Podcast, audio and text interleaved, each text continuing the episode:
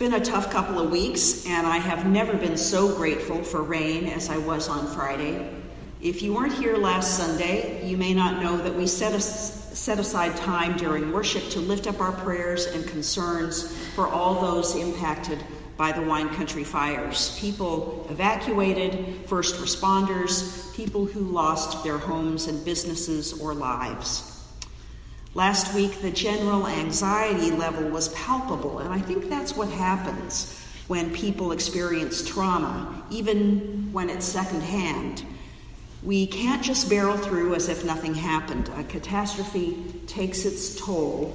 So, before I talk about today's passage, I want to offer some encouragement to you that we all be kind to ourselves in the midst of this and that we be kind to each other. I'll say more later about some of the concrete things we can do to help, uh, but it will take time for the region and for us to recover from this. There's no switch to flip. Now that we can take a deep, relatively smoke free breath, we need to do that. I imagine Jesus taking a deep breath before he responded to his interrogators in today's passage. One of the most iconic moments in the original Star Wars movies came to my mind when Admiral Ackbar shouts, It's a trap. Where are the Star Wars fans? It's a trap. In the third movie, as the rebels realize that they're surrounded by Imperial ships. That's what I wanted to shout to Jesus. But I think Jesus probably had the impulse to take a deep breath, or at least pause, before responding to these Pharisees and Herodians, and that's the wiser, less anxious choice. We're told from the outset that the Pharisees, fed up with Jesus, are plotting to entrap him. We know this. To do this, they join forces with an unlikely ally, the Herodians. This is one of those the enemy of my enemy is my friend situations. The Pharisees were highly observant Jews who despised Rome and Roman rule of their homeland. The Herodians supported the Romans. They both want to get rid of Jesus. The Pharisees ask Jesus whether it's lawful to pay taxes to the emperor, but they don't really want tax advice. Either a yes or no answer will get Jesus in trouble. The census tax required by Rome was not only an economic burden, it was also a painful reminder that Judea was occupied by foreign powers who worshiped false gods. The tax could only be paid with Roman coins, which were not just legal tender but pieces of propaganda. Most of the coins had an image of the emperor with inscriptions proclaiming him to be the divine Son of God a graven image that was both blasphemous and politically humiliating. So, a yes will discredit Jesus with the Jews and show him to be disloyal to God. A no will show him to be disloyal to the empire, and he could be arrested for treason. Jesus asks to see the coin. Someone produces one. Now, this all by itself incriminates the questioners. Apparently, they're happy to do business with Caesar's coins. They even carry them into the temple. Whose image is on this? Jesus asks. And whose title? The coin, of course, bears Caesar's image. It belongs to Caesar. You can almost picture Jesus saying with a shrug, So give it back to him. In the King James, it's Render therefore unto Caesar the things that are Caesar's. Apparently, it isn't disobedient to God to pay our taxes. Then the zinger. And give to God the things that are God's. What belongs to God? The coin bore Caesar's image and belonged to Caesar. So, what is it exactly that bears God's image. Well, I tipped my hand with the children's sermon. We don't have to hunt in our pockets or purses. Just turn in the direction of the person sitting next to you this morning. Look at the people in the cars that you pass.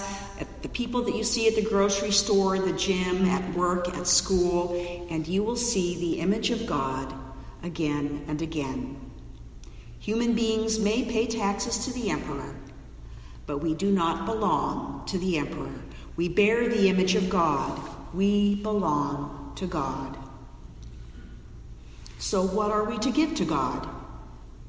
That which is stamped with God's image. We are to give God our very selves, our very lives, not just a part of ourselves, not just a part of our lives. Go ahead, give Caesar the tribute and pay the taxes, but give God what belongs to God your heart, your soul, your mind, your strength, loving God and loving your neighbor as yourself. What does this look like? There's a fancy theological word for this, this way of thinking about our responsibility for the resources that God has given us in God's world, including our very selves. And that theological word is stewardship. We no longer call the annual fall church fund drive a stewardship campaign. We don't use that phrase anymore. We call it the annual giving campaign. And the reason for the change is that stewardship is so much more than raising money for the church. Stewardship certainly encompasses our spending, the way we use our economic resources, but that's just a drop in the stewardship bucket. It isn't just our money that calls for our stewardship, it's everything, including our time, our talent, our treasure, including this planet and all its resources. If you aren't familiar with this theological term stewardship, look at it this way. Let's say I'm going out of town for a few weeks and my dog and my goldfish need care. I know a couple of pretty responsible 25 year olds who live in a cramped studio apartment, and so I invite them to house and pet sit for me. They'll be able to spread out and have a real kitchen for a change and a backyard. They can use my grill and live like they live in a house. It'll be good for me because they'll water my plants and feed my pets. If I come back after three weeks and everything is well taken care of, I'd say the sitters are good stewards of my house.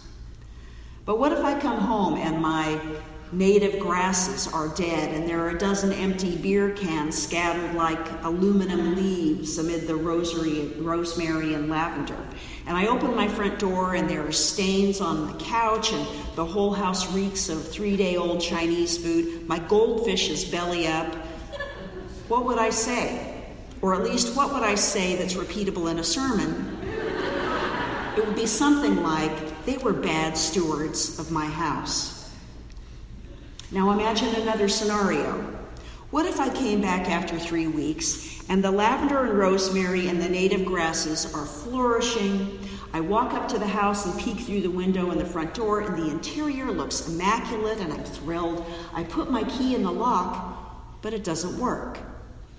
I check, and it's the right key, but the lock has been changed. I look again into the house and notice that the furniture has been rearranged. The fishbowl is clean, but there's a Siamese fighting fish in it and no sign of Goldie. The two 25 year olds are playing Xbox. I ring the front doorbell and knock. They glance at me and wave and go back to their game as though the house is now theirs. In this case, the problem is not whether they were good stewards or bad stewards but that they forgot they were stewards. They think they're the owners. We belong to God. As the psalmist wrote, the earth is the Lord's and all that is in it, the world and those who live in it. A church member gave me a copy of the current edition of the Pacific Sun, which includes an article by Stett Holbrook called The New Normal. It's about how we live in a different era of fire danger because of climate change. The climate in Northern California has changed, and so have the risks. The article concludes We in California have the opportunity to see the handwriting on the wall and make some changes. Changes that decrease, decrease the risk of fire, and Peter Anderson and Ron Vestal are going to share something about that with you later but also changes that slow climate change. God wants creation to flourish.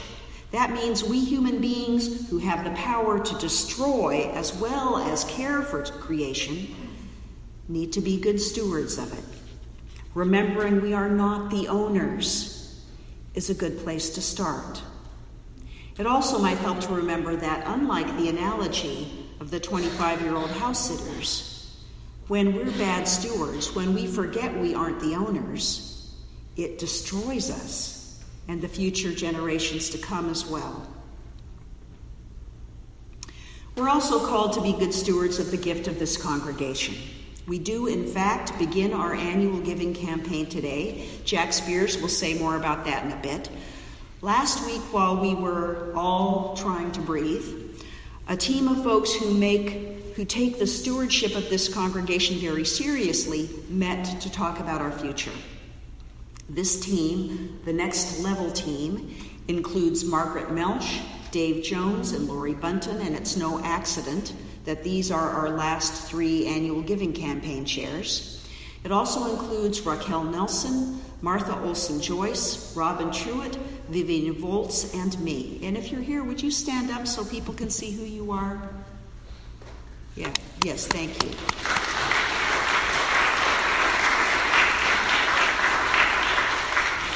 Our congregation has an unusually good sense of itself and its ministries and its identity and calling as God's church sent into the world to serve. The next level team is working with an organization called the Center for Progressive Renewal to take us to the next level to more effective outreach and publicity about our ministries and a more conscious welcome when people walk through our doors. Also, to better use technology, which is not only the wave of the future, but a present necessity.